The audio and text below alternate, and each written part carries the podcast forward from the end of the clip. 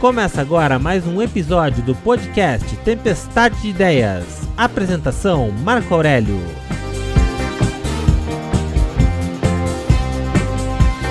Episódio de hoje: Jingles famosos. a tal da felicidade. As propagandas sempre nos causam sensações diversas: espanto, curiosidade e até raiva. Mas nunca as propagandas tiveram tanto impacto em nosso cotidiano como nos anos 1960 e 1970. Era a época de ouro dos jingles, aquelas musiquinhas que caracterizavam determinada marca.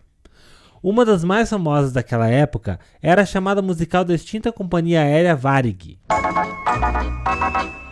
Outra companhia aérea ficou muito famosa na década de 70 pelo slogan Viaje Bem, Viaje VASP, e a campanha de 1979 tinha um apelo sonoro muito agradável. Atenção, você com essa ficha na mão, dirija-se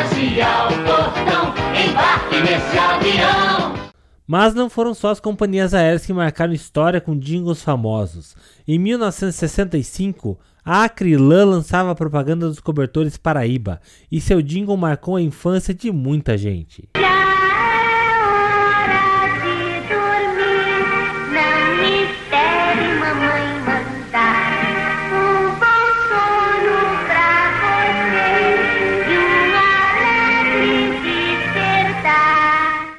Mas com certeza, o maior jingle de todos os tempos foi veiculado pelas casas pernambucanas, fazendo menção ao inverno. Não adianta bater, eu não deixo você entrar.